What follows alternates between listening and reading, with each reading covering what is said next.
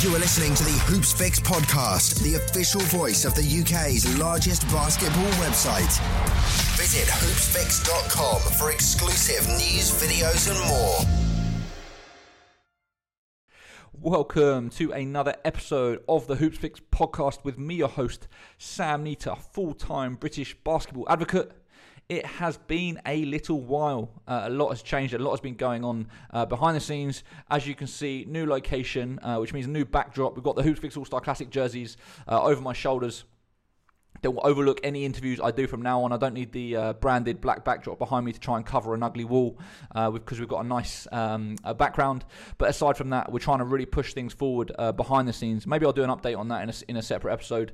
Um, but that is why things have been a little bit quiet on the on the podcast front. But uh, when there are topics that I feel need to be discussed and deserve a pod, um, I will endeavour to make it happen, and this is one of those. Uh, on today's show, we spoke with Lenz Balan.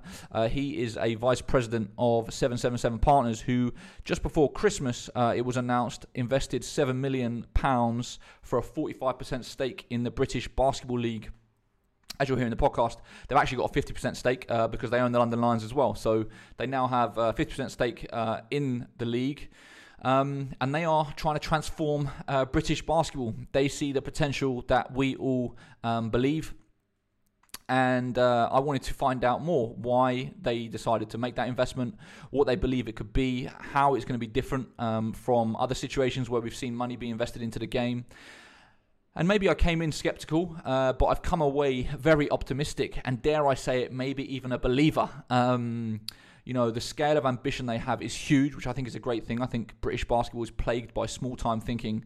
And the only way it's ever going to change is for someone to believe that it's not a small time sport and that it can be played in arenas every single week and every club can have their own facility and there can be wide ranging grassroots community programs, development pathways, um, and there can be a huge fan base. And that is what 7 7 believe. Like, you know the things that well he was saying all of the right things uh, in my opinion.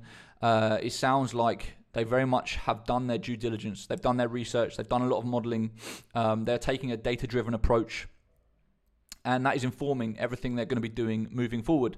Uh, also one of the things that i strongly believe in which they are very much aligned with uh, is that ultimately all of this stuff comes down to the quality of the people they have involved and that is why hiring is going to be so key. Um, they are working with CAA, one of the biggest agencies in the world, uh, to hire um, a CEO for the BBL, which hopefully will happen in the next few months.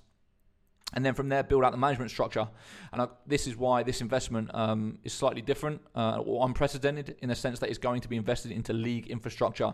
It's not going to players, uh, it's not necessarily going to individual franchises in that way, um, but it's really building out the league operations uh, and presence to scale this thing to reach new heights. Um, so I am super excited, and I think when you have that level of ambition that they have, you will attract the right people. Um, other people with similar ambition who also believe in the project will come on board um, because it is exciting.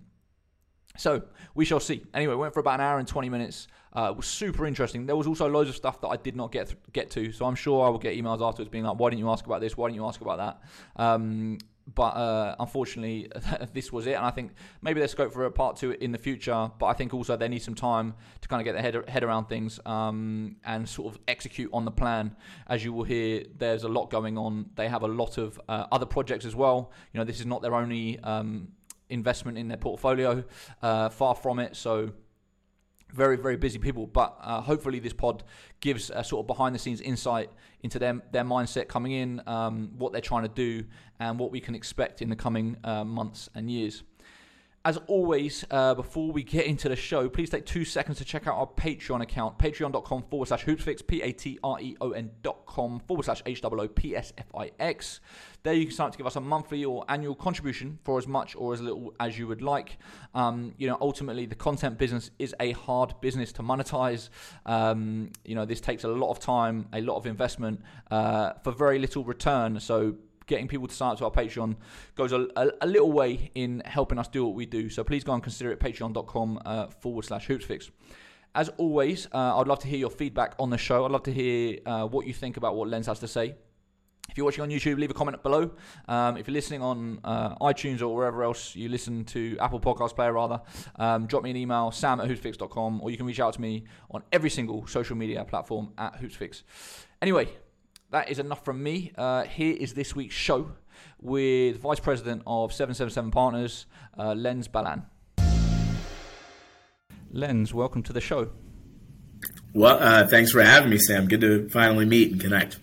Yeah, for sure. Like, like we were just saying before we start recording, it's been a, been a long time coming. Um, there's kind of this been a lot of buzz in the air around British basketball, uh, especially around 777 and your investment into the game.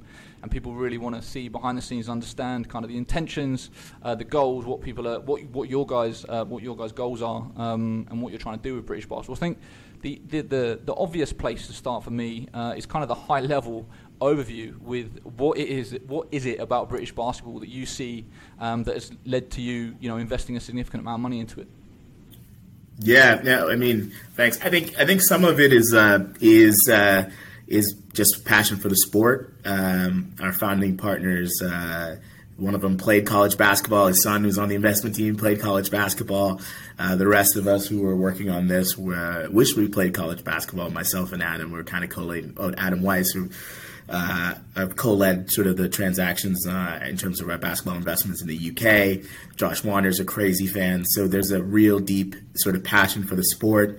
Uh, for me, on a personal note, uh, even though I never was uh, didn't grow beyond five foot nine and wasn't that great of a hooper, um, it was almost like a way in which my parents uh, sort of bribed me into like working really hard in school and, and, and, and doing that. It's like you can't play on the basketball team unless you get you know these grades, and so basketball to me and to my community is and personally has meant a tremendous amount. So I'm a, I'm, I'm a crazy fan, and I realize that basketball, like all sports, has a tremendous, uh, tremendously positive impact on um, on on sort of people people in general, but especially at sort of the youth level. So when we kind of got to the UK, um, we were sort of looking and we were like, where do we watch a basketball game? And we realized there was nothing. Uh, and then we kind of reached out to the BBL and then started doing, uh, reached out to, to the London Lions. And then we started doing our work and we kind of looked and said, this is a massive sleeping giant. This makes absolutely no sense why uh, why basketball is a major thing in the UK.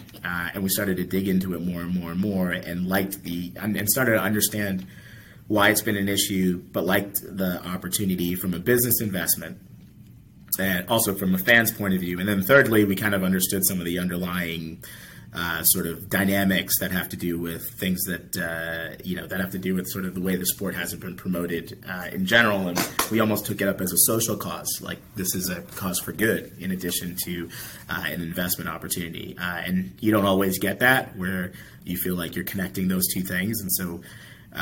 And so, massive upside opportunity, a deep understanding of how sport can impact young people in a very positive way, um, and it just sort of made a lot of sense to us. And then the other thing is, you know, we kind of look around and we say there are other people uh, out there who have done this, um, have turned around leagues. Uh, Australian NBL is a, is a good example of one. German Bundesliga is a good example of one.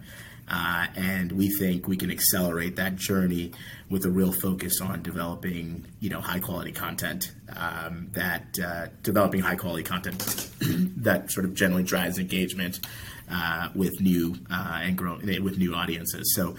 Uh, our hope is to sort of make British basketball the second, uh, the BBL, the second most popular basketball league in the world, um, and that is the intention from you know, from from Josh and Steve, uh, and we're we're going to do everything we can to make that happen. What's, be, what sort of, I guess, you know, when it comes to an investment like this, you have to do a, a large amount of due diligence. Um, mm-hmm. And, you know, in all the research that you've done and kind of looking into the background of the sport and why maybe it hasn't thrived until now and what the issues have been, what's kind of been your assessment of it and what has held it back that you think that you're going to be able to, uh, I guess, solve, fix um, to be able to, yeah. to really grow the game? Well, I think I think there are a lot of sort of uh, potential issues. I think you know we've gotten a chance to get to know the owners of all the BBL franchises pretty well. Um, these are good, hardworking, earnest people who care about the sport and are really passionate about the sport, and that's a good start um, uh, to sort of any to sort of any investment in a league, uh, and so that's really important. But I mean, it became obvious pretty quickly to us. There's been a lack of investment on a commercial commercially from a centralized BBL standpoint. And if you don't have that as a league, it's very difficult for the clubs to survive and to grow. And so we knew that we had, you know, actual. I mean, we have capital that we that, that we could invest, and that that first piece, just having capital to build a a sort of competent, centralized management team uh, to help drive uh, sort of the overall you know, quality of the presentation of the sport and uh, drive engagement and deliver uh, compelling marketing message and eventually uh, generate interest from sponsors and broadcasters uh, seemed to be like sort of an obvious thing that was missing. Um, some really good people centrally. Andy Webb is fantastic. He's got the trust of everybody in the clubs. He works incredibly hard, Claire. But really, there hasn't been enough sort of people centralizing and centralized at the BBL level. And we think that's probably the most important thing. That's where you're going to get your highest ROI, which is really, really high quality people. Uh, and so that was one sort of very clear thing that we could help with. The second thing that I think is is helpful is just the 777 overall investment strategy. It almost u- uniquely suits us to investing in a league. Um, so there are a few things about us that are kind of unique. You know, we're not a fund, so we're not returning the capital back every five years. So we have a very long term investment outlook in everything that we do. And we recognize that transforming the BBL um, is going to be a longer term sort of investment asset. So we're uniquely suited there. And the second thing we've got that's unique is we've got this large uh, sort of shared services platform, essentially at 777, that allows us to grow and build businesses alongside uh, the sort of uh, other shareholders and entrepreneurs that are involved in those businesses. Uh, and so we think you know that central those centralized services can help scale the league in addition to that and a key part of those centralized services is the people we have at 777 so within our sports media and entertainment practice you know, we've got really high quality um, uh, professionals, both on the investment side. Myself, Adam Wise, Tyler have been really kind of co-leading this investment on the investment side, but also on the operating side. We, our current sort of yeah, we, uh, Sam Klein was the former CCO of Vice Media. Um, we brought in John Lusky as an operating partner who uh, ran uh, who ran who was like an operating person and the general counsel for Translation Media. Um, we have a JV with a really that, that we have a JV with a really powerful sort of agency that can help us deliver those marketing messages to uh, and, and needs to every single portfolio company. We've got a growing sports portfolio that includes actual content delivery. We own a company called Liquid Light that develops um, YouTube for celebrity stars, that built the YouTube platform for celebrities like Dwayne The Rock Johnson, Adrian Garcia, Chris Rock. They've done work with the Los Angeles Lakers, the University of Arizona Football Club. On the actual distribution side, we own a company called Fanatiz that acquires international broadcasting rights of uh, sort of sports leagues all over the world and then streams them on their OTT platform to expats. So if I'm an Argentinian American and I want to watch my local soccer club uh, play, professional soccer club play, I can do that. Um, and that's a vertically integrated platform that includes an OTT label platform called Nunchi. Uh, so we can actually do it on distribution. And then we have a number of really interesting portfolio companies um, uh, within the sports media and entertainment space, teams and leagues. We made an investment in Genoa. Uh, we have an investment in Sevilla, um, and we're looking to acquire those assets all together. And we think that combination of things allows us to sort of manage those port the, manage that portfolio in a way that should be accretive to every single investment that we have.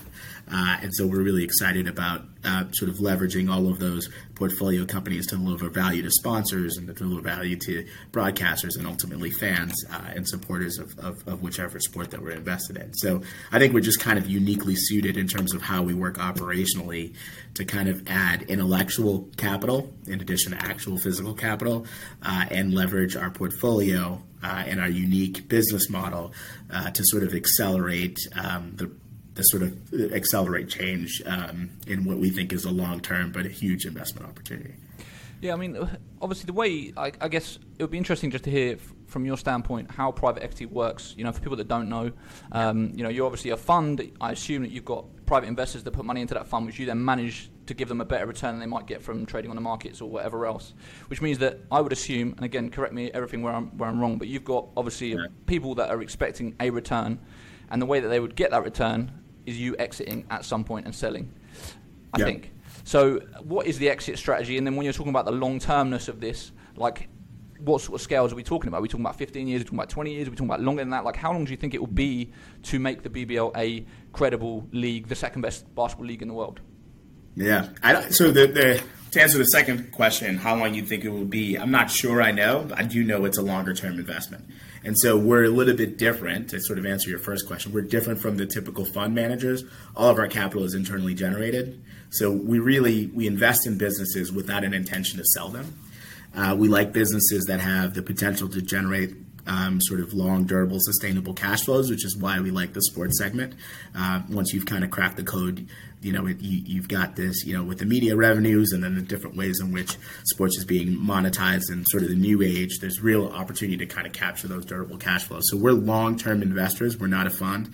It's all, the firm is effectively owned by its employees. Um, we've got, we're kind of like a mini Berkshire Hathaway in the sense that we've got this large and growing balance sheet that allows us to sort of officially finance our own assets.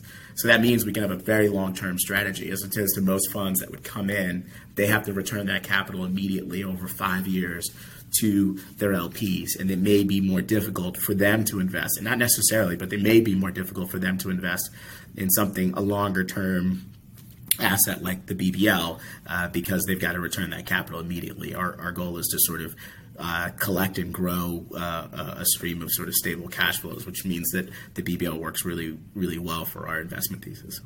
Interesting. That is a, a very different model. Yeah, go on. Sorry, carry on. Well, and the other thing is, is and, and to that end, you know, we think of our Adam would say this if he was here. We think of ourselves of uh, as business builders as opposed to sort of investors. So a lot of the kind of things we do is we look for opportunities where we think there are massive greenfield investments where uh, the sort of intellectual capital that we have in house we can lend them to accelerate the growth of those businesses. Uh, and so that just it, it, it just makes us kind of unique in the marketplace and, and really makes us suited for again something that might take longer than five years in order for us to invest. So if your question is is this going to be, you know, we, we can own this thing for 15, 20 years. Um, I think we've got a real long term commitment to biz- to building businesses like this. Interesting. The uh, so when you when you're talking about like the, the the league, like you coming in, I assume before you made that investment. Well, I don't know, but did you make a plan mm. of like, okay, this is what we're going to be doing over the next what this is this is the initial say first six months to 12 months this is what we're going to be doing year two year three like what does yeah. that plan look like what are the immediate priorities that you know the fans can expect to see in the next sort of let's say 12 months yeah sure. Uh, yeah no we have a very very detailed plan that we've worked on um, uh, in collaboration with the board and all of the clubs. So this was really a collective uh, sort of strategy. I would say probably the the sort of immediate uh, changes that you'll see. The most important thing is the quality of the people, and so we plan on hiring a CEO um, who will then build out his team, uh, whose sort of capabilities uh, match our ambitions for the British Basketball League. And so that's going to be incredibly important. Uh, and we brought on CAA, which is the large uh, sort of uh, multifaceted um, sports agency that uh, that has a search firm and a number of other really unique assets that um, within the sort of sports sports market uh, that they're going to help us identify and hire that kind of CEO and senior management team. So that's probably the, the biggest priority.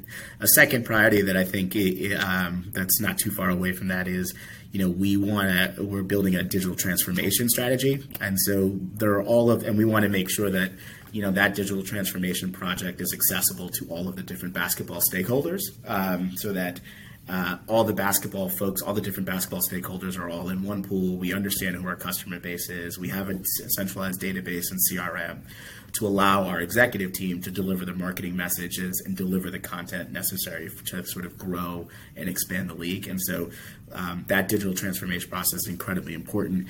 We've got, I think, probably the, one of the crown jewels of 777. We've got a large sort of uh, digital transformation team internally that the BBL is going to be able to sort of utilize to execute on that strategy overall. Uh, and so, you know, I think that's going to be a really sort of important uh, important part of our investment.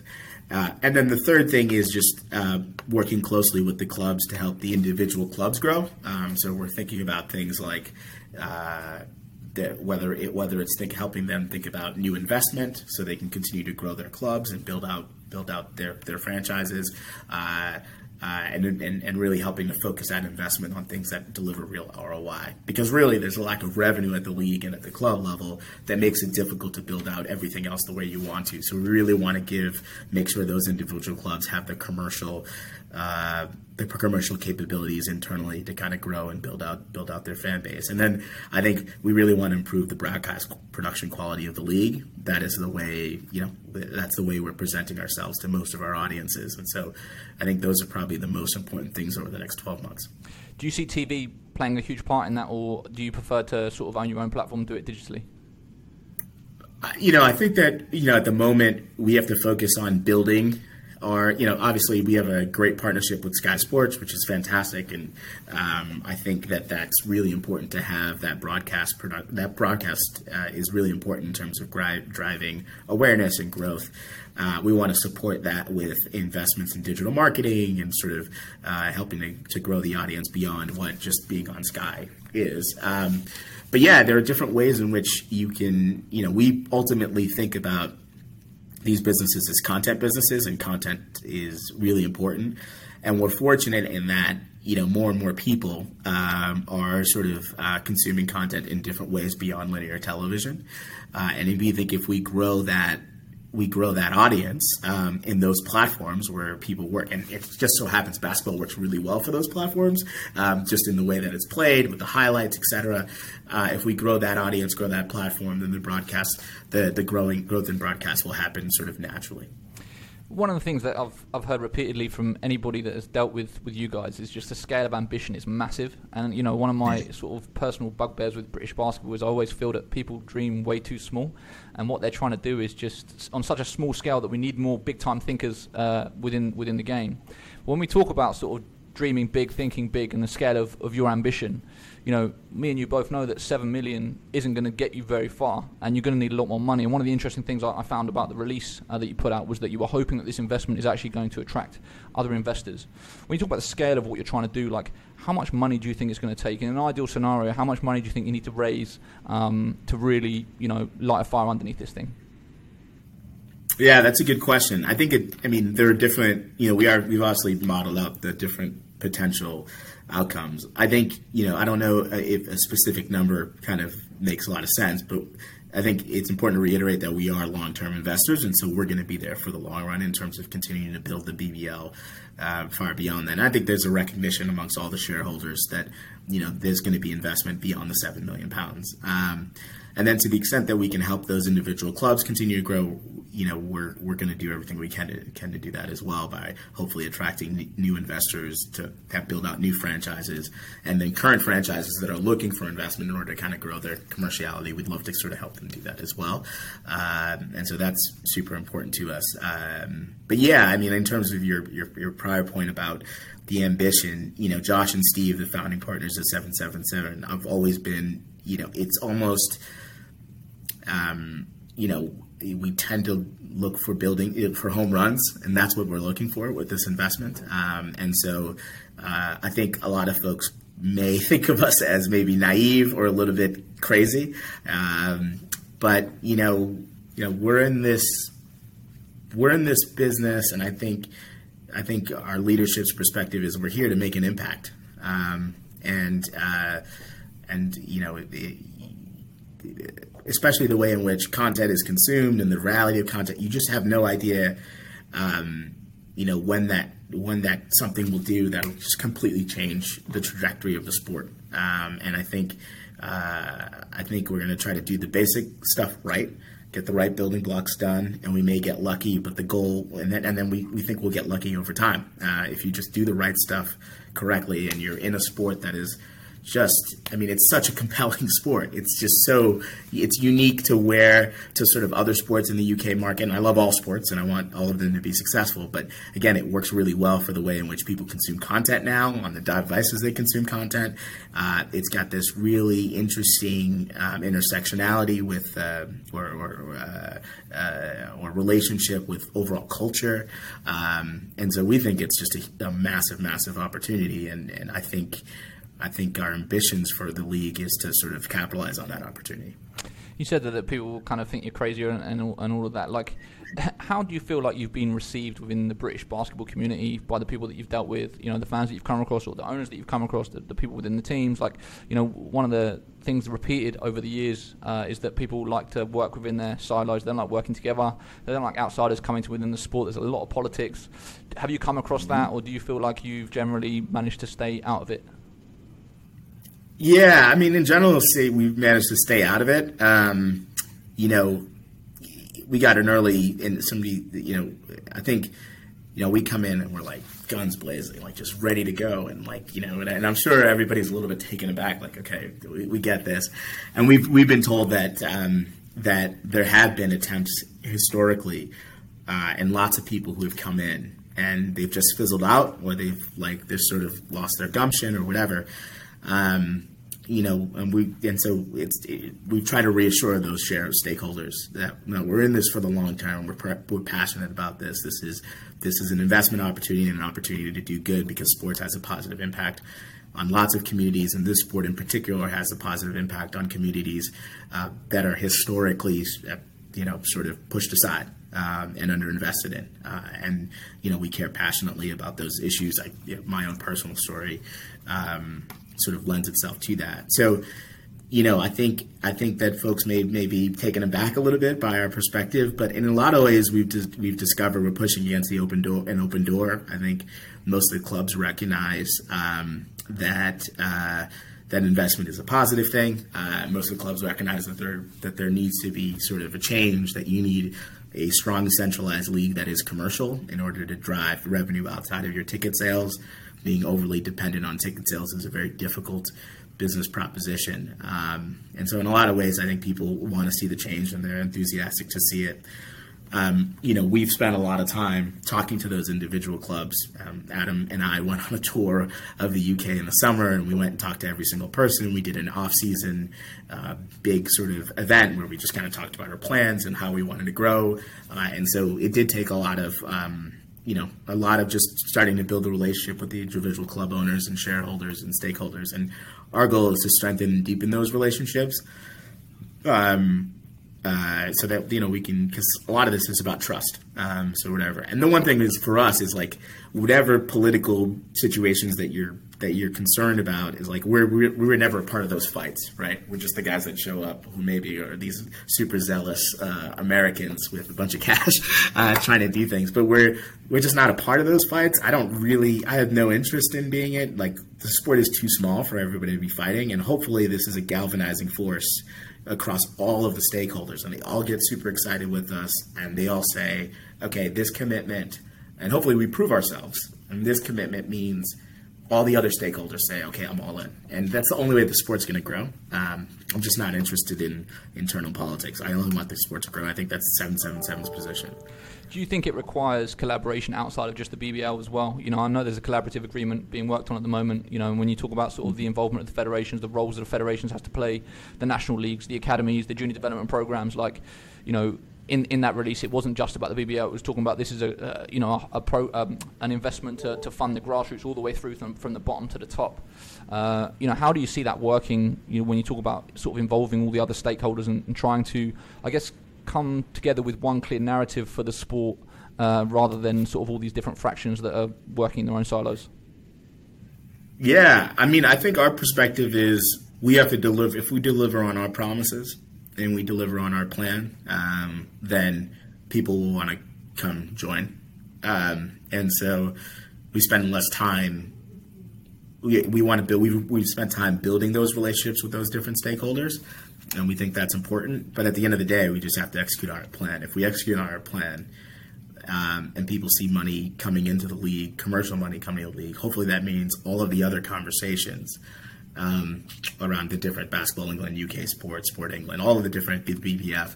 Hopefully, that means that there's a catalyst here to do something with us, and I think it's a unique opportunity. Like, look, my hope is that you know the sport will finally start getting the funding that it that it deserves. That these kids um, who have been neglected get the funding that they deserve. Um, in order to, because like every kid deserves a shot, um, every kid deserves a shot at participating in sports uh, whatever sport that they're excited about to participate in because it has so many positive impact, such a positive impact. um, and basketball is uniquely positioned to, to, to focus on that, to, to, to have an impact on, again, underserved, underrepresented communities. Um, and so, know, we want to be a partner. We want to be a part of this with everybody else, um, and we want to just sort of reduce the barriers to playing, uh, increase the access to access to facilities, uh, improve the overall um, you know, you know, you know, uh, like encourage our, our, young British athletes to sort of look at basketball as a real career opportunity. So, uh, it's it's for us again. It's about let's execute on our plan. Let's focus on that. Let's continue to build trust and build relationships with all of the stakeholders. Um, and I think the you know, uh, I think the rest of it will come. People will come afterwards. Your, your sort of first involvement with British basketball was obviously your investment into the London Lions. Was that done yeah. when when you first made that investment? Was that done with the with a view on we're probably going to end up investing in the BBL as well, or, or was it a case of you invested in the London Lions, realised that maybe there were some limiting factors within the league, and actually you're better off just owning the whole thing, and so then the conversation started with uh, with the investment into the into the league. Yeah, I think very very quickly after we invested in the Lions, we realized that to some extent, the ceiling for the London Lions was the commerciality of the league, and the ceiling for all the clubs was the commerciality of the league. And then that's when the conversations started with the board of directors, who uh, with the board of directors. So I think that you know um, you, you, can just it's pretty easy to, to look at the history of folks coming in to the league, spending a bunch of money for their clubs, um, and not thinking about like whether or not it's sustainable. And I think it's harder to be sustainable unless you have a sustainable domestic competition. Um, and so I think we realized really, really early that we needed to we needed to be a part of kind of driving the league in the right commercial direction because at the end of the day we need clubs to play. Uh, we need clubs that we need clubs to play uh, play against. Um, uh, we need those clubs to be sustainable and financially, you know, you know, financially sustainable, and we, we need we need new investors coming in to build clubs in markets that make a lot of sense um, from a basketball standpoint. So I think we realized pretty quickly we can't do this alone. When you just uh, for clarity on one of the sort of details is that you invested seven million for forty five percent stake, but then mm-hmm. does your stake in the Lions then take your ownership in the league to a majority stake over fifty percent? Mm-hmm. Okay, so you do. Know, That's right. Yeah. Okay, so you now have a majority yeah. stake in the league. So essentially, you you control it. So in in terms of like how the actual decision making works, um, and like how does that like you decide? Okay, this is what we're going to do. You have a meeting with the with the rest of the board, and ultimately, because you have the controlling stake, they actually can't can't. Uh, well, it doesn't. It doesn't. It doesn't quite work that way. Okay. Um, and so we, it's really a partnership. Uh, it's really more of a partnership than whatever. There are there are ways in which the governance um, ensures that the clubs and all the other shareholders have a significant say uh, within the organization.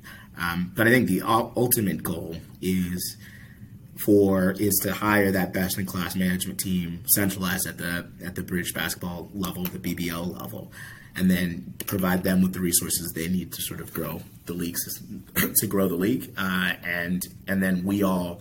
Uh, the rest of the board, which includes representation from the individual clubs, um, sort of help to provide that strategic support uh, in order to kind of grow the league. So we're more of like a, a corporate. So the idea is the CEO and his or her staff uh, will then sort of start to, to make those commercial decisions and the broader decisions to improve the game. Yeah, I'd imagine right now you've probably got to be a lot more hands on than, than you want to be just because of the way that the league is currently set up. And then the idea is that you bring in the staff that you can then kind of take a step back and you let them do their thing. That's right. Yeah, yeah. that's right. That's I mean, that's um, so. What is your stake now in the league? with the London Lions stake as well. But so you're right. You were right. It's the fifty percent. It's fifty percent, not fifty-one. Yeah, not fifty-one. Okay, and then so the and the other 50 percent is made up with it from the rest of the clubs. Individual clubs, correct. There's no other investment from anywhere. There's else? no other investment. Okay. No. Interesting. Um, yeah, like it's funny. You know, at the start you, you referred to the German league and the Australian league. I interviewed the commissioner from um, the Australian League, uh, yeah. Jeremy Loeliger, uh, so early this season because after doing a little bit of research, a few people told me to kind of look into it, and and I realised there's so many parallels between um, the Australian League and what the situation is here, where they kind of had a heyday, then it went sort of went into the, really the dark ages, and it was kind of slowly on the come up, um, and they've completely turned, turned the thing around. And in similar similar fashion to kind of your situation, where um, you know the, the guy I can't, can't remember his name, but he ended up taking over one of the clubs and then realised that he actually needs to just take over the league, um, and then got a controlling stake in the league, and then they kind of make decisions. And, and what they've done since there has obviously been you know ridiculously impressive. Um, and Australia has all the same things going for it that the UK does in terms of culturally, you know, for Americans that are coming over, it's not quite as much of a culture uh, culture shock um, because of the language, especially in the UK. I think there is even more um, familiarity um, because I think we do we do draw a lot from from America. Um, yeah. So it becomes. You guys have Chipotle. Say that again. Sorry. You guys have Chipotle. we have Chipotle. um, and so, yeah, it's a very attractive proposition, especially for, for young guys. Um, we've seen Australia have got this, uh, I can't remember what it's called now, Next Stars. Is it Next Stars? Next, Next Stars program, yeah. um, where they bring in potential draft prospects. And we've kind of seen you allude to that a little bit. Like, what are your thoughts on that, potentially bringing in guys that don't want to go to college um, and signing them in, in, in the UK, in the BBL, for, for a year or so before they declare for the draft? I think that's a, look. I think that's a great idea. Um, we want to pump as much talent in the BBL. We want to do two things. We want to pump as much talent in the BBL, and you're right to say that you know the UK is you know has some really interesting advantages to other kind of places in terms of attracting top basketball talent. Um, we generally think that there is this massive. It's really interesting. The NBA, all these NBA players are incredible athletes, and um, and I'll start with sort of the international stuff. All these NBA players are incredible athletes, but once you kind of get beyond the top 200 players, that next 200 NBA players, 250, I don't know how many players in the league, and then the next thousand, the difference in terms of the actual talent isn't like that significant, right? It's it's it's it's you know the right fit with the right system and all of these other things. And then the issue is is you keep getting the G leagues become incredibly competitive, uh, and you keep getting new players coming in, younger and younger coming into the league every year, and so there's this sort of really interesting arbitrage opportunity um, for uh, for uh, sort of American players to consider the UK as their um, uh, sort of as the the way their European rookie season. To come to a place that's familiar, it's even closer than Australia. Um, the the the language is similar. The cultural differences are not. There aren't that many dissimilar uh, things. You're sort of in a in a in a place where you know like sort of laws and you know it's just sort of like a real country. Um, and so it's an easier place to kind of whatever. So the ability if we can build we believe if we can build a um, you know and the BBL's already done some of this in terms of getting these players but if we can build a sustainable league then we can continue to attract those players. This can be a top destination for those players. And there are enough players in the world that you know Australia's still going to have great players and other people are going to have great players. The second thing that I think is interesting and this is why the community and the academy stuff is so is, is so important. You know, where is there? If you just look at the demographics of the folks in the UK, whether uh, it's sort of Eastern, a there's a lot of people from countries where basketball is the second biggest sport for them. Um, so you've got that. So there's a natural fan base. But then if you look at the demographics, it really works whether it's Eastern Europeans, six foot ten Eastern Europeans who can also seem like they can shoot, the West African population, all these populations that sort of traditionally do well at elite basketball competitions, they're all there. Um, so one of the important things is if we can build the community stuff, we can start getting some facilities in place, and people get really a lot of court time. Like, there's no reason why the UK shouldn't be one of the top places that produces top basketball players and athletes. Um, but it's kind of the, you know it, it's the more we can we can build the commerciality of the league centrally.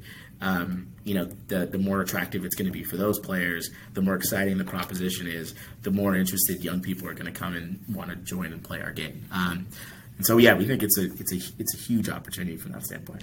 How do you see um, the BBL's role in terms of t- uh, developing young British talent? Like at the moment, it's very I would say it's very separate. I think that um, yeah. you know most BBL clubs, though, though I mean some do, but I would say a lot of them don't. Uh, they kind of have junior programs, but it's more like ticking a box in terms of providing an opportunity to play rather than trying to develop talent to then play on their roster and play on their team in the future. Um, but do you think that is a role that the BBL should be taking on, or do you think that actually that's more should be separate grassroots clubs that, as it currently is, and sort of driven by um, the federations as opposed to the professional league?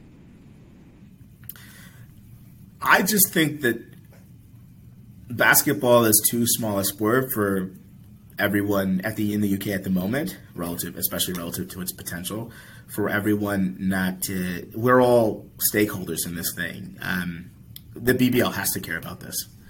Um, it has to care about this from if you talk to sponsors, they you know they have to care about this from a number from a commercial perspective. They have to care about this because uh, in the long term, having high quality British players and producing high quality British players is sort of the lifeblood of the league. So one of the things we want to do is build a league that's commercial enough that folks' number one option is staying in their country to play if they if they choose to, or that or that's a really viable option.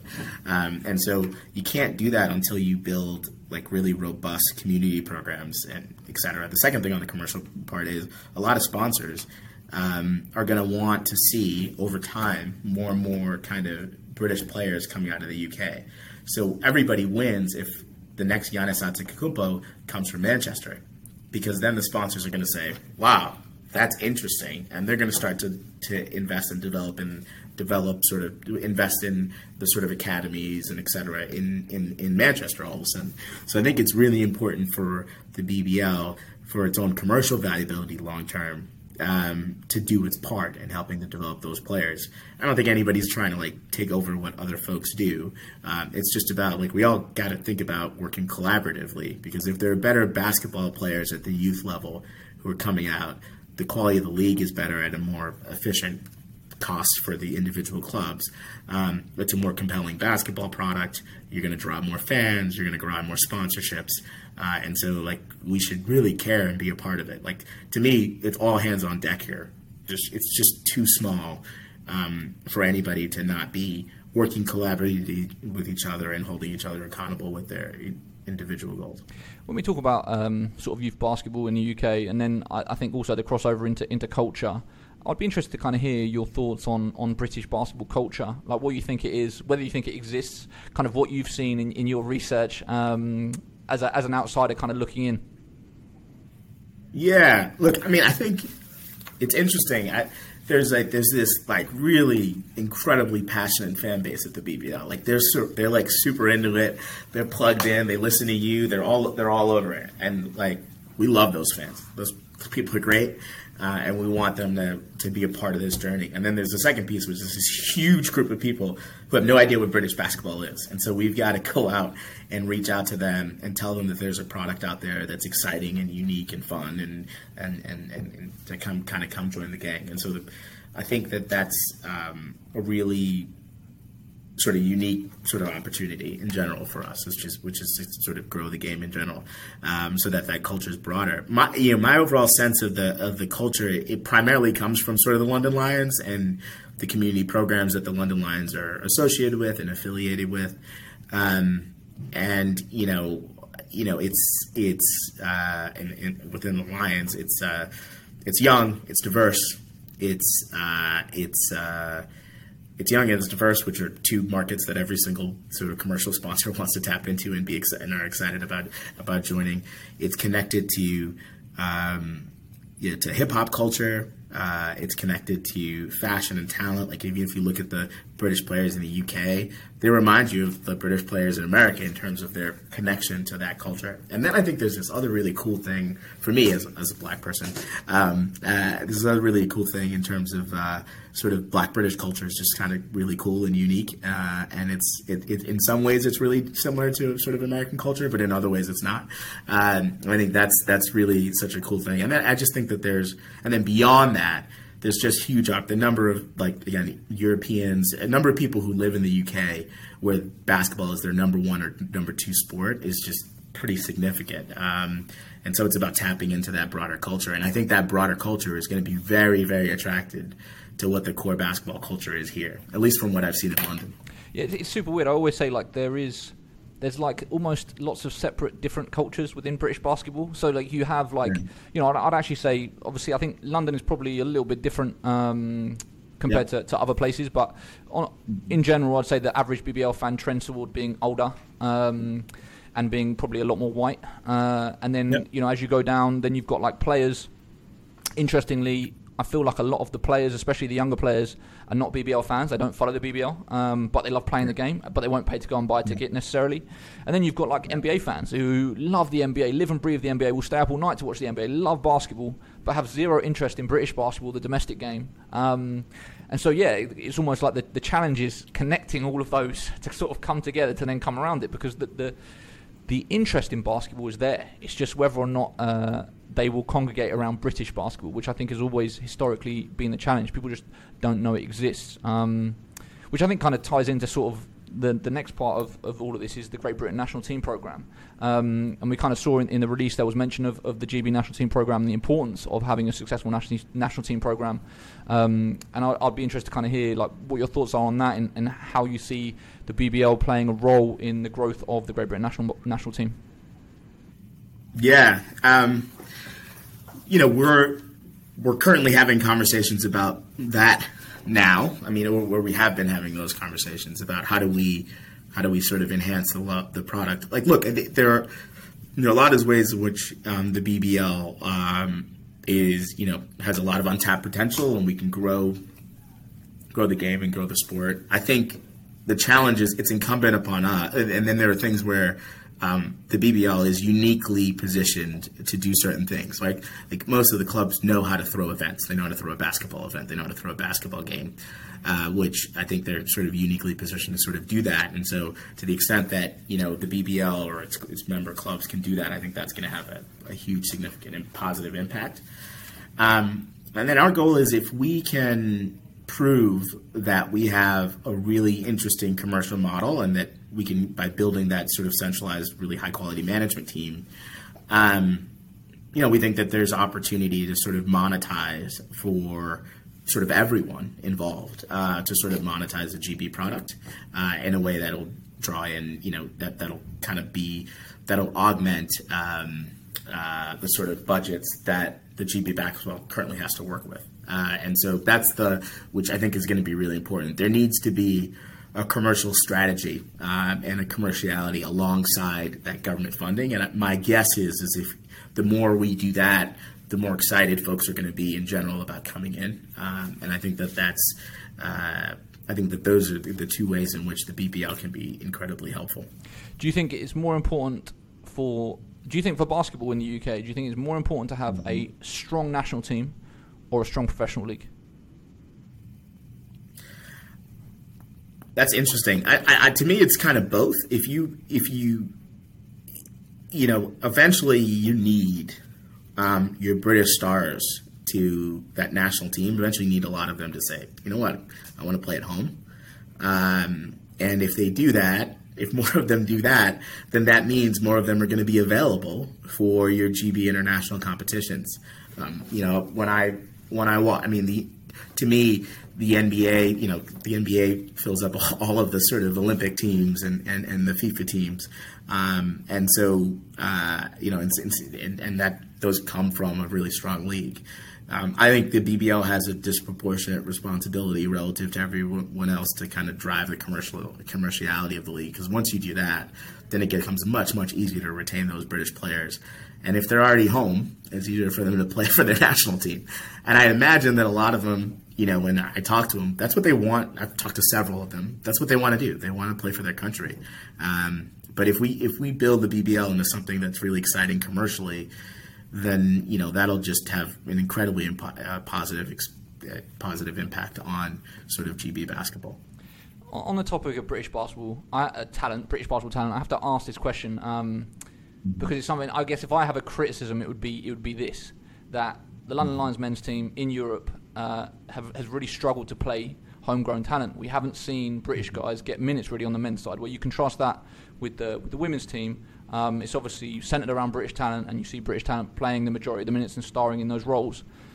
From from I guess from your standpoint as a as an owner, like is there disappointment that British players haven't played a bigger role on the men's team? Do you think that's because ultimately they're, they're not at that level yet? Um, you haven't had the guys that you want to have, or like what would kind of be your rationale for it?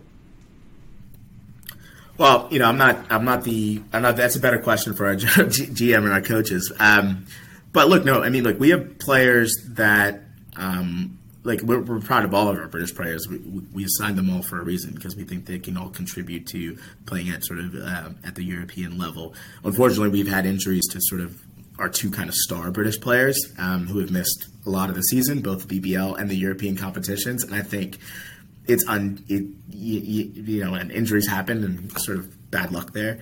Um, but I think those two could contribute trem- could have contributed tremendously uh, to whatever. And I I believe fun, like I fundamentally believe that we'd be in a much better position if those guys were healthy and available. So some of this is sort of bad luck, um, to be to be candid, and then some of it is. You know, a lot of the, you know, this is why it's so important to this investment is so important to the BBL. If we can actually build commerciality at the league level, a lot of the top players who are playing somewhere else you know, uh, you know, we I mean we played against uh, one of the guys at Baxter who's a British-born player. Um, you know, there are players, you know, obviously playing in Asia and if the league is is is is commercial enough um, and can drive enough revenue that the that, that can help and, and build a uh, and, and help the clubs drive enough revenue, then we can keep those players and you get more and more of those top players there. Um, you know, I think you know the the there's a there's a broader responsibility though too. Is like we need to develop more British basketball players. Uh, we need more community programs. We need more access to facilities and court time. We need to make sure that all the coaching staff is as good, if not the best coaching staff in Europe. And if we could do all of those things, then there'll be uh, you know an embarrassment of riches. Um, uh, and we get more and more uh, sort of GB born players, uh, kind of, or, or yeah, GB born players kind of playing for playing at the top elite level European competition. Because in a lot of ways, we're kind of ham- everybody is kind of hamstrung because the really, really, you know, there's so many that are not playing at home, and we want to make sure that we can bring uh, as many home as possible. And then at the end of the day, we've got to create more top. We're going to just continue to create more top level basketball players from the UK with the Lions, you haven't been shy about you know this massive ambition of, of competing in Europe and, and ideally playing at the highest level of, uh, level in Europe. You know, we've kind of heard mentions of the EuroLeague and that being the aspiration. When you talk about sort of, I guess, the importance of European competition and having British teams competing in it, like, why do you think it is such a key piece? Why can't we just focus on having a strong domestic league? Well, you know, I think it's it's a, it's a few things. Um, if we want to become the BBL, wants to become uh, the preferred destination for look American players for all European competition for all over the world. It's still I mean, the U.S. still develops, although that's changing because there are more and more players from Europe who are, who are top players in the NBA. I mean, Luka Doncic, yeah, yeah, lots of top the top players, whatever. But America still develops a very very high percentage of of like the top basketball players in the world, uh, and they make up a substantial part of basically every top European team. Um, and so that's always going to be a core uh, you know, uh, that's always going to be a sort of a core part of it. Um, sorry, I'm, i lost my tra- my track in terms of the question. Can you say it one more time? So just saying, like, why why is Europe so important? Like, why don't we just focus on having a strong domestic league? Why why do you think that the, the, the European piece for a team competing in Europe is so important? Well, I think it, well the first thing is to in order to attract some of those top American players, which improves or whatever, you need to you need to and to continue to attract them, you need to have that as an option. So that's like just an important sort of option in general. That's the first thing. The second part is there's an element of national pride that I think kind of galvanizes folks um, towards their sports teams, and you can see that in other kind of sports all over the world. And so if there if there are British teams that are playing at that elite competition, that just elevates the, the game. And then the third part is in general. With you, you mentioned this thing. There's a bunch of uh, our uh, one of our operating um, guys. Uh, this guy's great guy. Uh, does a lot of like the head of basketball operations, Jason Henley. He says there's a lot of basketball snobs in the UK. Is how he talks about them. So a lot of people who perceive whether that's rightly or wrongly, and I actually think that um, the league is much better than people think it is. That's just true. And I think people come in and they expect something, and it's much better than people think it is. there's obviously lots of room to grow, but there are lots of people who are kind of basketball snobs where they want to watch sort of elite basketball competition. And I think the more we can get, we can get uh, British teams playing in European competition, that sort of elevates the overall sense of wow, like the UK is sort of at the top of the league, and that attracts more fans. It has like this cumulative, really positive um, sort of impact.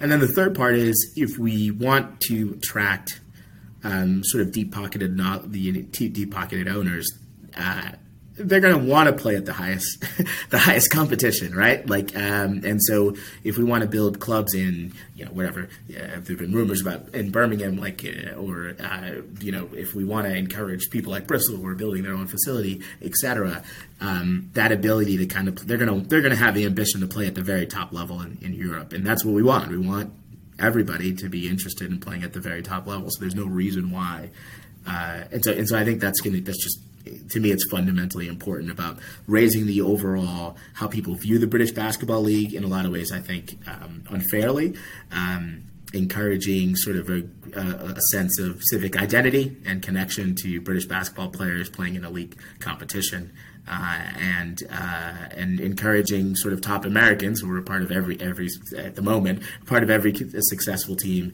encouraging them in, in Europe, encouraging them to think of UK as as a top basketball destination, which again increases the the, the attractiveness of the product. Is the EuroLeague the aspiration with the London Lions?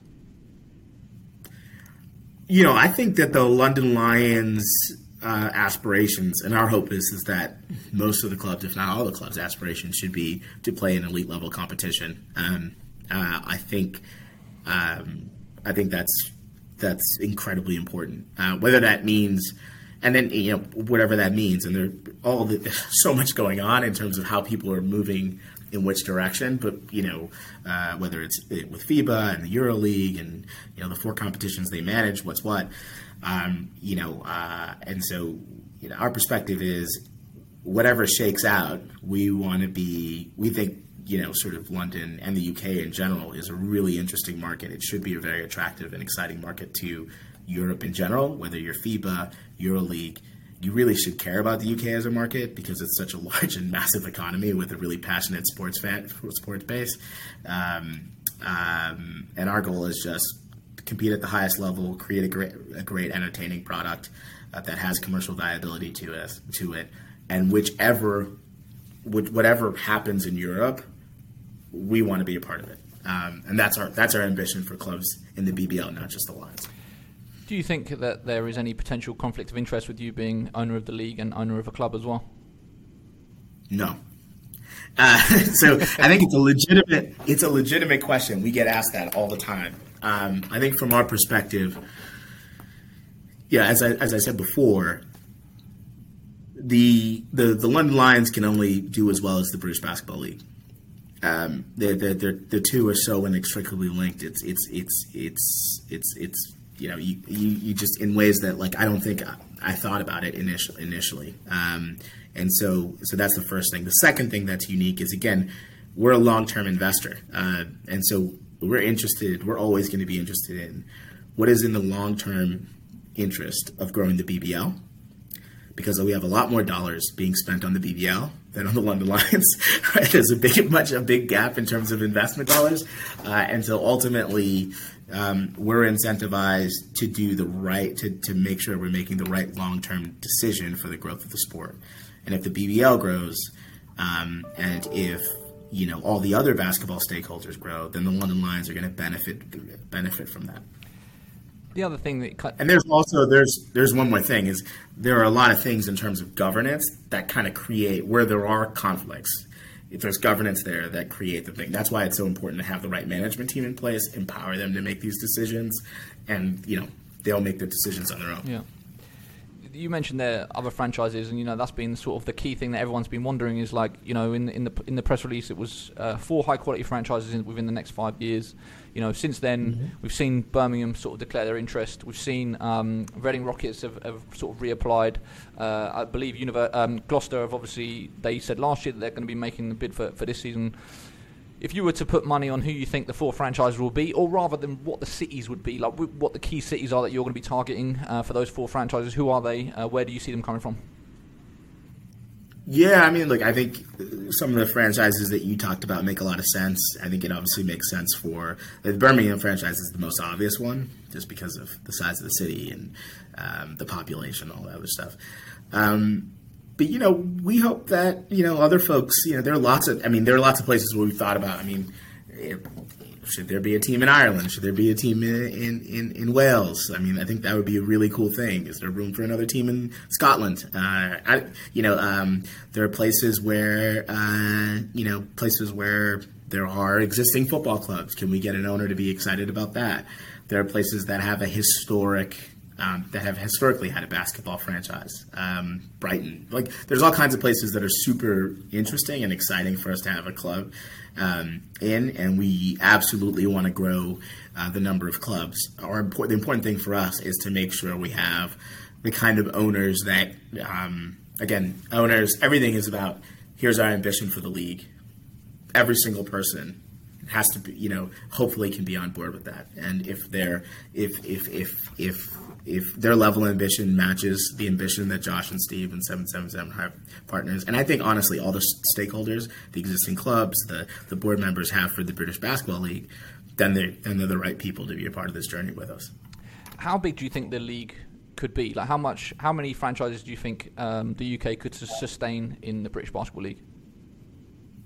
Yeah, I mean I would. I mean, it depends. I think on on first bluff, I think sixteen is a good number, but I don't. That, that's. I think that may that may be fourteen to sixteen, but I don't know. There are people who think it's high. I've heard people say higher. There are people who say lower.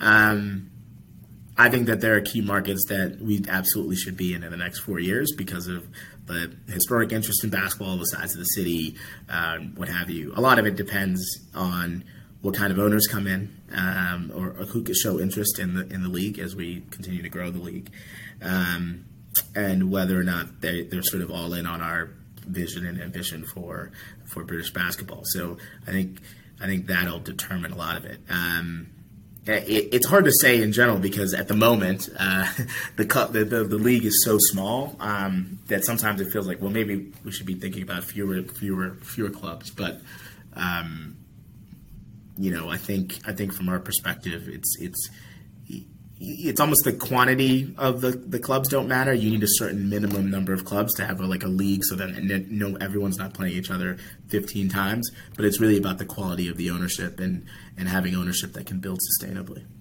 One of the things uh, football fans always say, or my friends that are football fans anyway, when I talk about basketball and talk about the BBL, uh, is they ask about promotion and relegation and why is there no promotion and relegation? They don't really understand sort of the franchise model. No. Um, is promotion and relegation something that you have ever considered for the BBL? Do you think it could ever work with the BBL, or do you think that it needs to stick as a franchise uh, franchise-based model? That's a good question. I mean, I think initially, and this is my like, I think, I think the club, the, the sport right now is just too small to have promotion and relegation. Um, I think our goal has to be build the league up to a point where there are tons of clubs that want to get involved, and we have so many top top quality British players that want to stay in the UK, um, and so many guys from you know top players from Europe, from all over the world who like want who look at this as a really viable option to to to, to have their basketball careers once we get to that point, then we can start thinking about relegation. Um, it, it, just it just kind of feels like you know, and it's kind of similar. Like I kind of regret saying 16 was the number of franchises.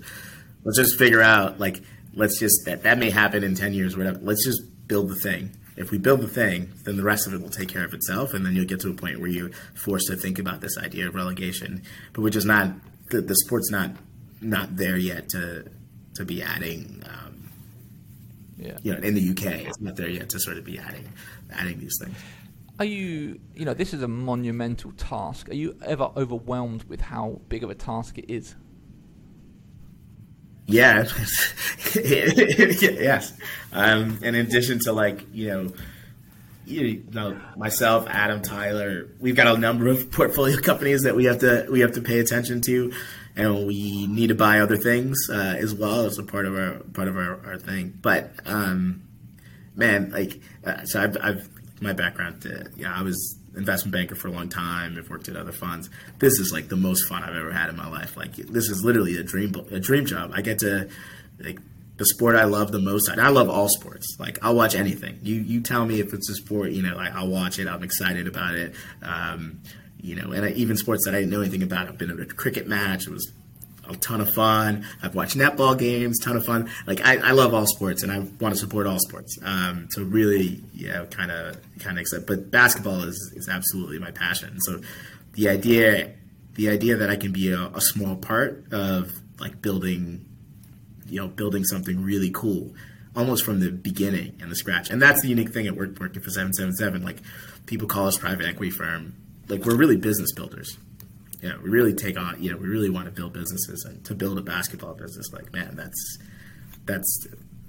I think I think I think all of us at seven seven seven feel incredibly lucky um, who are who are working on this feel incredibly lucky to be a part of trying to build this build British basketball in the UK.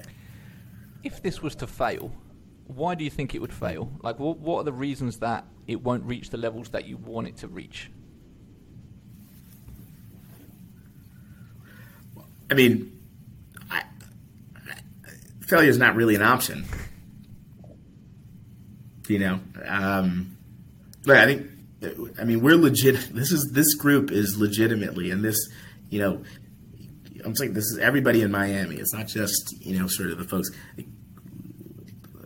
We don't really think about it in that way. Like to us, like it's going to succeed. It's just a question of the level of success that we're going to get to, and that level of success because so much of, of, basketball in the UK has been sort of it's been underfunded. It, it hasn't had the resources it needed to like sort of to sort of have a, a really high quality management team centrally uh, and to build out a really interesting broadcast product and do all the things that like you know a lot of a lot of the things that most basketball like the basic things that leagues do the BBL can't, hasn't been able to do so far because of lack of resources. And so we think it's going to succeed. The question is to the level that it'll succeed. You know, um, it's about and and and how successful we'll be is going to be a function of obviously, you know, us executing on our vision and our plan, like the, the base, getting the blocking, blocking and tackling right, um, and then getting the buy-in from all the other basketball stakeholders. Um, how much buy-in we can get, uh, how much co-investment, not not you know sort of asking how much co-investment can we get from all the the basketball stakeholders. Uh, I think those are the things, and then you know avoiding the political issues all coming together and saying like you know like we're too small to be fighting if there is fighting um, and, and, whatever that is we all have to kind of row the same boat. We all have to hold each other accountable. We all have to be moving in this in, in this the, to the extent that we're moving in the same direction and making the investments collaboratively that's going to impact the level of success. But to me i have no doubt that this is going to be successful what have been the biggest learnings so far from, from this journey? You know, coming on what probably two years, two and a half years that you've been involved with British basketball. You know, I guess what, what have been the biggest surprises? Things coming in that maybe you weren't expecting that have kind of shocked you, uh, and then what have been the biggest learnings that you're going to take forward to then sort of make sure that this BBL investment works? Yeah, I mean, the biggest surprises, I think, yeah, just just the, the basketball community culture is really small, um, and we really we have to build an audience. Um, it's weird. It's such a you know, you know, we've got some really interesting data about, and then the other part that was surprising was like how many um, sort of we have some really interesting data that we commissioned around how many sort of black kids uh, didn't see role models like them in sport in the UK. It just kind of was like shocking. Uh, just from an American context, it doesn't make any sense. Like, you know, all my my white friends growing up, like, you know, all their sporting heroes, most of them were black. You know, like so there's just kind of a weird thing to kind of think about that. So I think those things kind of surprise me is like the the how small how small it is. Um, uh, and again, we're passionate and excited about the existing community because, like, you know, whether it's Leicester fans, and I've been up to Leicester to watch a game, I went up to the whatever. The fans are great; they're super enthusiastic, they're whatever. But like, yeah, we got to do a lot more in terms of brand awareness and sort of grow the grow and grow the, the sort of awareness of basketball in the UK. Um, and I think. I think that that's probably the, the biggest lesson I've learned is that there's a lot of work around changing the perception of basketball. I think that if you talk to the stakeholders, whoever they are, a lot of them said, "We've heard this before. We've heard this before. We've heard this before." Um, and uh, and I think I think it's just about changing hearts and minds, and it's about doing everything we do can do to grow that audience. um, and provide a better experience for that audience. And I think that's kind of what I've learned with the Lions. This is this is going to be there are great things that we can do immediately. This is going to be a lot of work. It's going to be it's going to take time, um, and uh, and we're really trying to build the sport. Like it, it's to me, I liken it to you know the MLS in the U.S. Like soccer when I was a kid growing up was just like not a thing, and that's what it feels like here. Um, and so yeah, I think that's kind of the biggest surprise. Those are the biggest surprises in the lesson. How, how, do you work out which opinions to take on board seriously and integrate into your own thought process, and which ones to leave out? Like you know, with British basketball, as I'm sure you've learned, everybody has an opinion. Everyone knows how you should be doing this, and this isn't how you should do this. This isn't that. This isn't the right way. Everyone's got something to say. Um, but of course, there are people that are very experienced, that are knowledgeable about what they do, uh, and their opinions are, are, valid. But there are also a lot of opinions that are completely way out there. So how how do you work out which ones to take on board and which ones to disregard? Yeah, I mean, I mean, I think some of it, you know, well, the first, the, I mean, the first thing is even the bad opinions are important opinions to understand and try to rationalize. So, like, there's a, you know, I think that it's incumbent on everybody who's involved is to be as open minded as possible because the thing hasn't worked yet. So we all need to be open minded, especially the things that, uh, including criticism. So um, yeah, I've gotten criticism from folks, and you know, I'll listen. I'll take time to listen. I think Adam's the same way, Tyler's the same way. Um, same thing. Um, I just think that. Uh, you know, it's just important to kind of stay open minded, what have you. In terms of like how we want to build it is we want a real data driven approach to doing it in terms of opinions. So who's been successful? How have they been successful? What are the kind of basic blocking and tackling that happen in other leagues or other clubs? Um, so because there are formulas out there, like a lot of this, like we don't, well, we're not, we're not especially you know unique. Uh, Adam would always say, oh, "This is a content discipline that happens to be basketball." Well, we understand what content did to Formula One. We can see that, so we've got to develop compelling content, and that content doesn't even necessarily have to be about basketball. It could be about culture. It could be about all these other things that are related to that.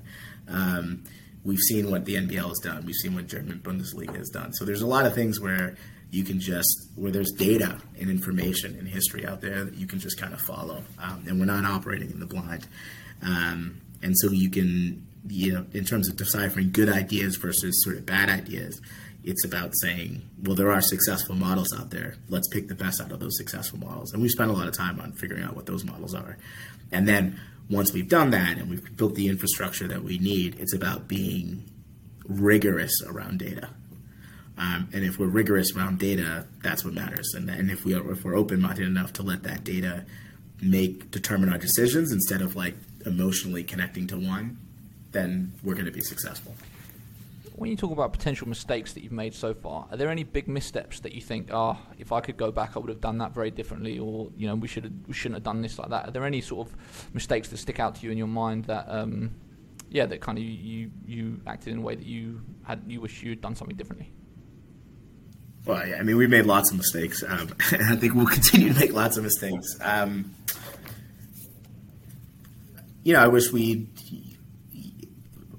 we we need to continue to do a better job developing relationships with all the stakeholders. That includes the clubs and that includes everybody else. And you know, we should have been more proactive about that earlier. Um, and I think that's that's that's something that we, have learned. And so, and I still got to work on. I got the, the Adam. Tyler, we all have to work on just continuing to build those relationships with the with the existing basketball stakeholders. Um, from a Lions perspective, uh, you know, I think we took on a lot this this season. Um, we, you know, uh, invested in, you know, we were now invested in two clubs that were competing in four different competitions, um, and so I think you know one of the things that like we already know this, but the importance of bringing on quality people and being fully staffed for your ambitions is like so important. I think we learned that. Um, the other kind of mistake is is that I think that we make is we have all of these like assumptions around basketball. Like from an American's perspective, it's like, duh, this is basketball. Of course, it's popular. Like it's, it's just like, what are you? What are we talking about? And I think we have to continue to remind ourselves that this is very much still in this in this country a minority sport um, with a really small following, uh, and with people who need to be convinced that this is something um, that they have to they should they should want to pay for in terms of whatever, and they should be enthusiastic about it. So I think we have a lot more work to do around activating, activating, activating, and growing our audience. And I think um, I don't think we we I don't think in at least coming into this season, we, I think we figured those two things out later. And we should, and if we had it a little bit better, we'd even have more success. Having said that, I think look, I, I think from the Lions' perspective, because we just closed the BBL so they haven't done much yet. Frankly, we're, working. We've done a lot of work, but like you know, it hasn't hasn't been whatever. From the Lions' perspective, um, I think we, you know, it, we just need to be out there in the community more. What we've done this year has been, I think, nothing short of incredible. I don't think we expected the women to do as well as the women's done. I don't think we expected the men to, you know, I really don't. I mean, I, I, if you ask Brett, like he he set a set of expectations based on where we were and based on the constraints and the salary cap. I think a lot of folks are under the false impression that we have this massive salary for our players. We don't. Like a lot of our players are really high quality G League players who sat on the bench, um, and uh, and and what. But we thought like these guys are great, and Brett Berman is good at identifying that talent and bringing them over, um, uh, and so. I think considering everything, we've had a tremendous amount of sort of success this season with the Lions, and I think that there's a ton of learnings from that. Where I think by next season we'll be in a much better position. Two things I want to pick up on as we sort of start looking towards the end. One is just the, the you know we've spoken repeatedly about people, and it's something I strongly believe in. Your your organisation is only as strong as its people, and that is just such a key part of it. Mm-hmm. I'll be interested to find out how difficult. You know, we've seen, uh, especially you know from a, from a Lions side, you advertising job positions. Um, how difficult it's been to find the people uh, that have got the prerequisite experience. I think you know within the UK, we don't necessarily have people that have sold tens of thousands of tickets to basketball games before because it hasn't been done on a regular basis. Yeah. So we haven't got people that have operated at the level that you're trying to operate because we don't have British teams going into Europe every single year.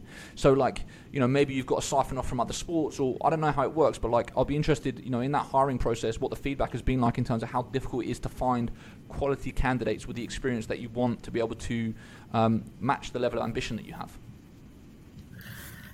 look, I don't think you know. I think that that. I think what we've what we've learned is we because we're a minority sport and people don't really get where we are yet. We're just we just have to approach things differently. Um, and I think yeah, my colleague Adam, he's really good at at thinking. We have to think out of the box, and that includes how we hire. Finding smart, super capable people is more important than finding people and who can learn quickly is almost more important than finding people who fit a specific box. And in many ways may be super helpful.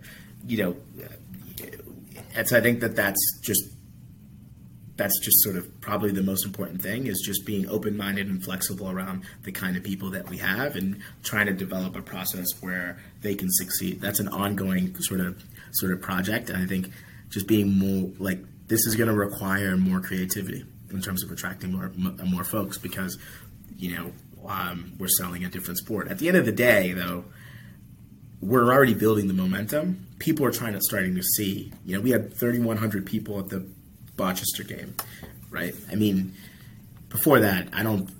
I've I've never experienced a crowd like that with the with the London Lions, um, and uh, and this is with a really really skinny staff.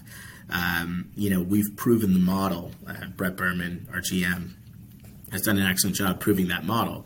Like you can get like not crazily paid, but really highly high quality basketball players to come into the British Basketball League, especially with um, with the prospect of competing in Europe to show their stuff out there in the marketplace, and we can go back and um, and uh, we can go back and make that pitch to other American players, and hopefully that's a model that everybody can can can kind of uh, can emulate in the BBL. But in any, in it, it, I guess the overall point is like we've got to be smart, we've got to be flexible, we've got to be sort of nimble, we have to be open minded, and we just have to look for athletes. Like we don't we don't have the luxury of. Um, you know, saying I really need a small forward here. I really need a power forward. We just need somebody who can like shoot and can learn, and that's it. And so, um, you know, in terms of the hiring stuff, it's just about being flexible, being thoughtful, and then building the team from there. So the other thing you kind of mentioned the women, uh, and uh, that has been obviously a burning question from the women's side. Is you know this investment wasn't into the BBL, not the WBBL, but of course there was a mention for ideally sharing resource across the WBBL um, within that press release. Like, kind of, I guess, what what are the plans on the women's side for the for the WBBL? Um, you know, do you see that being an important part of this to make this work? Um, and I guess what potential changes could we see from a WBBL perspective uh, moving forward? Yeah, I mean, I think you know we've spent so much time on the BBL transaction, trying to get that over the line, that uh, we just haven't uh, engaging the others. Uh, any, any, like thinking beyond that, really, frankly, hasn't been a priority. I mean, I think we're obviously dedicated to women's sport and women achieving in sport, and that's why we've invested in a, in, a, in, in the Lions the way we have. And um, not sure anybody's invested as much as uh, much into women's basketball in the UK ever, if not for a very long time. And so we're very we're very focused on making sure the women are are successful. In many ways, it may be an easier there may be a, a, a shorter path to them competing in top competition than even the men. Um, so uh, we're absolutely dedicated to, to, to growing the, the uh, women's basketball. Uh, there are a number of things that uh, the BBL responsibilities that the BBL has in terms of commercially with women's basketball that hopefully um, where I think WBBL is going to is going to benefit from tremendously. But we're absolutely committed to women's sport and women, you know, uh, being a part of the sport from uh, for a number of reasons. It's the the first one is it's the right thing to do. Um, um, and then the the rest of it are these women are incredible athletes. Some of my favorite London Lions players play for the women's team. Um, so so they're incredible athletes. They're like great people. Um, and if we can engage, you know, there's a big. And then just from a strict commercial perspective, if you can't engage uh, young girls who eventually would become young women, then you're gonna have a hard time getting the fan the fan base that you need because they're a big part of the population. So um, so yeah, so we're committed to women's basketball. The British Basketball League is is committed to helping to grow the commerciality of the women's basketball. But in terms of a, a deal potentially with the WBBL, we haven't uh, we haven't broached that yet. We have a lot of work in front of us.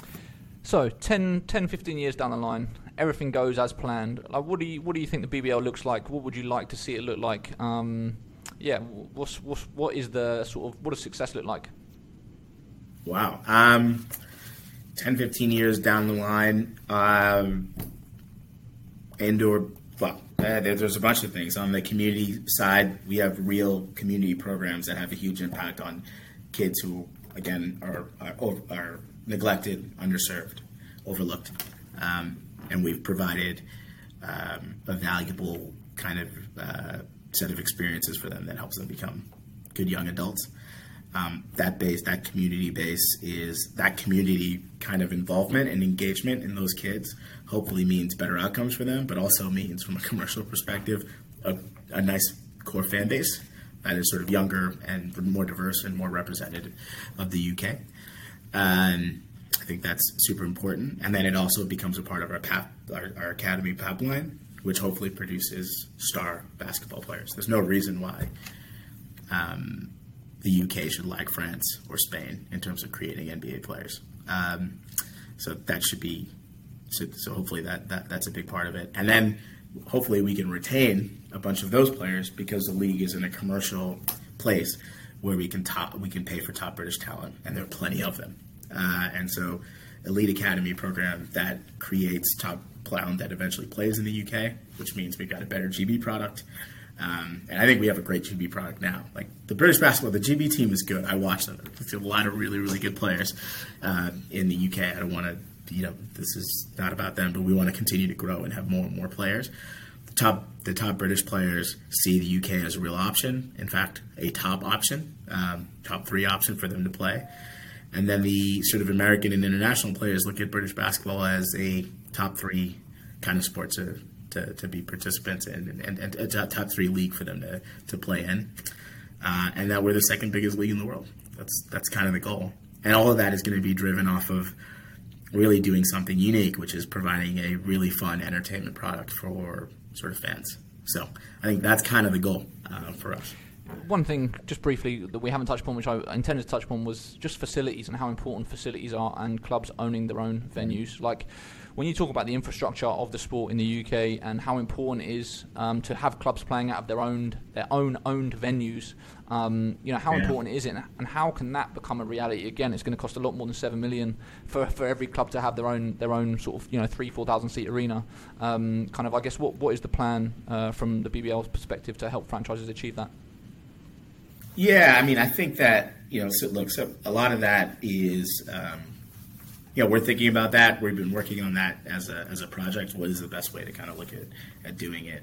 Um, I think if we succeed in terms of executing our plan, there will be a lot of enthusiasm for helping to grow the sport, and so the other important basketball stakeholders will uh, will kind of step up in a major way to help make sure that there are facilities all over the country, um, purpose built facilities all over the country um, that that can help put on high quality events uh, for professional teams, um, uh, for national teams across the country, and then obviously to, to, support the community, the very important community programs and the elite academies that we, we want to support in the league in, in the team. Can, the facilities are a very very important part of that, um, and so you know we want to we have to think about like what kind of owners that we need to bring into the league, uh, what kind of investors um, to the, for the clubs that are open to investment. What are the important things that they need to think about, and uh, and then the other basketball stakers that are crucial. How can they help support this? You need high quality indoor facilities for the sport to work, um, and we're fortunate in the sense that like there are a lot of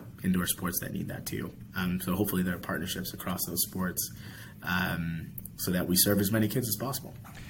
When you talk about uh, sort of you need the right quality owners. You know, if I if I'm an owner of a BBL franchise already, I'm thinking, oh, you know, am I potentially going to have to see other owners come in and, and, sort of have a stake in my franchise? How will that play out if you have franchises that don't ne- or franchise current franchise owners that don't necessarily want to take uh, other well stake uh, sell sell stakes in their franchise to to bring in other owners and kind of I guess split their piece of the pie? Well, I mean, that's interesting. I look. I, I don't think again. I I have a lot of respect and I really like our existing ownership group and I've built relationships with them and got to keep doing that. Um, I think a lot of the clubs are open to having outside investors, uh, and that's basically our conversations with them. The ones who aren't will find other ways to kind of benefit from. Um, from hopefully a league that's profitable, uh, and so and and, and that, that they benefit from that. So, um, uh, you know, we're enthusiastic and excited about our current pro- partners. Um, we are absolutely committed to making sure that they're successful to the extent that we can can be. Um, but we want to just continue to, where it makes sense to, to have where people are open to it, and a lot of clubs are uh, open to kind of other investment. You know, we want to help that happen uh, and then where clubs aren't interested in it, that's fine too. But for the other expansion clubs, we want to make sure that we that we can that we can uh, sort of do that. So we just keep building uh, sustainable um, sustainable clubs in the BBL. And then finally, if you had a message for fans or the British basketball community, uh, kind of uh, about what you were doing, what what you're doing, and what what would you say to them? What would the message be? Uh, look, I mean, first off, I mean, the first message is thank you because like the current British basketball community, it, they're so invested in the sport. It's just so it's so obvious, and I think I think that existing fan base, like we need your continued support. Like you make you make this thing happen the way it is now. Um, and so we just want to grow your ranks. That's all. Uh, and so uh, you know, continue to support, proselytize for us, tell all your friends to come to games, get, you know, become our, you know, become our, our champions as we try to push the push push the sport along and grow the sport and make it more accessible to more and more fans and players and other and other and you know referees, all these things. So, you know, thanks. You know, hopefully, thank you for letting us be a part of it. Um, hopefully you can be uh, cheerleaders uh, and continue to be supporters and really are evangelists on the ground, uh, helping us uh, sort of execute what we have to execute on, um, and then you know almost be be a part of the fight, like you know like push push folks push push folks to cover basketball, push folks to take us seriously, uh, push you know whatever you can do. You, you, know we all have a little bit of civic responsibility that we can do if we love the game and you guys love the game as much as as much as I do we just want to want you're an important stakeholder in all of this, and I think everybody here recognizes that and, and just wants your advocacy and wants to your continued support. I think that is a perfect place to leave it. Lenz, thank you so much uh, for taking the time. Obviously, you have a very busy decade ahead of you. Um, I wish you all the best with it, and uh, hopefully, uh, we will see the BBL get to heights that we've only ever dreamed of. Um, and so, yeah, thank you for taking time today. No, thank you, Sam. And you're obviously one of the most important people in the sport. Like you're just your dedication to to this um, is, is, great. So we, uh, I think uh, we all recognize that around here, and hopefully we get we get more and more Sam Neters out there in the basketball ecosystem as uh, as we build this thing out.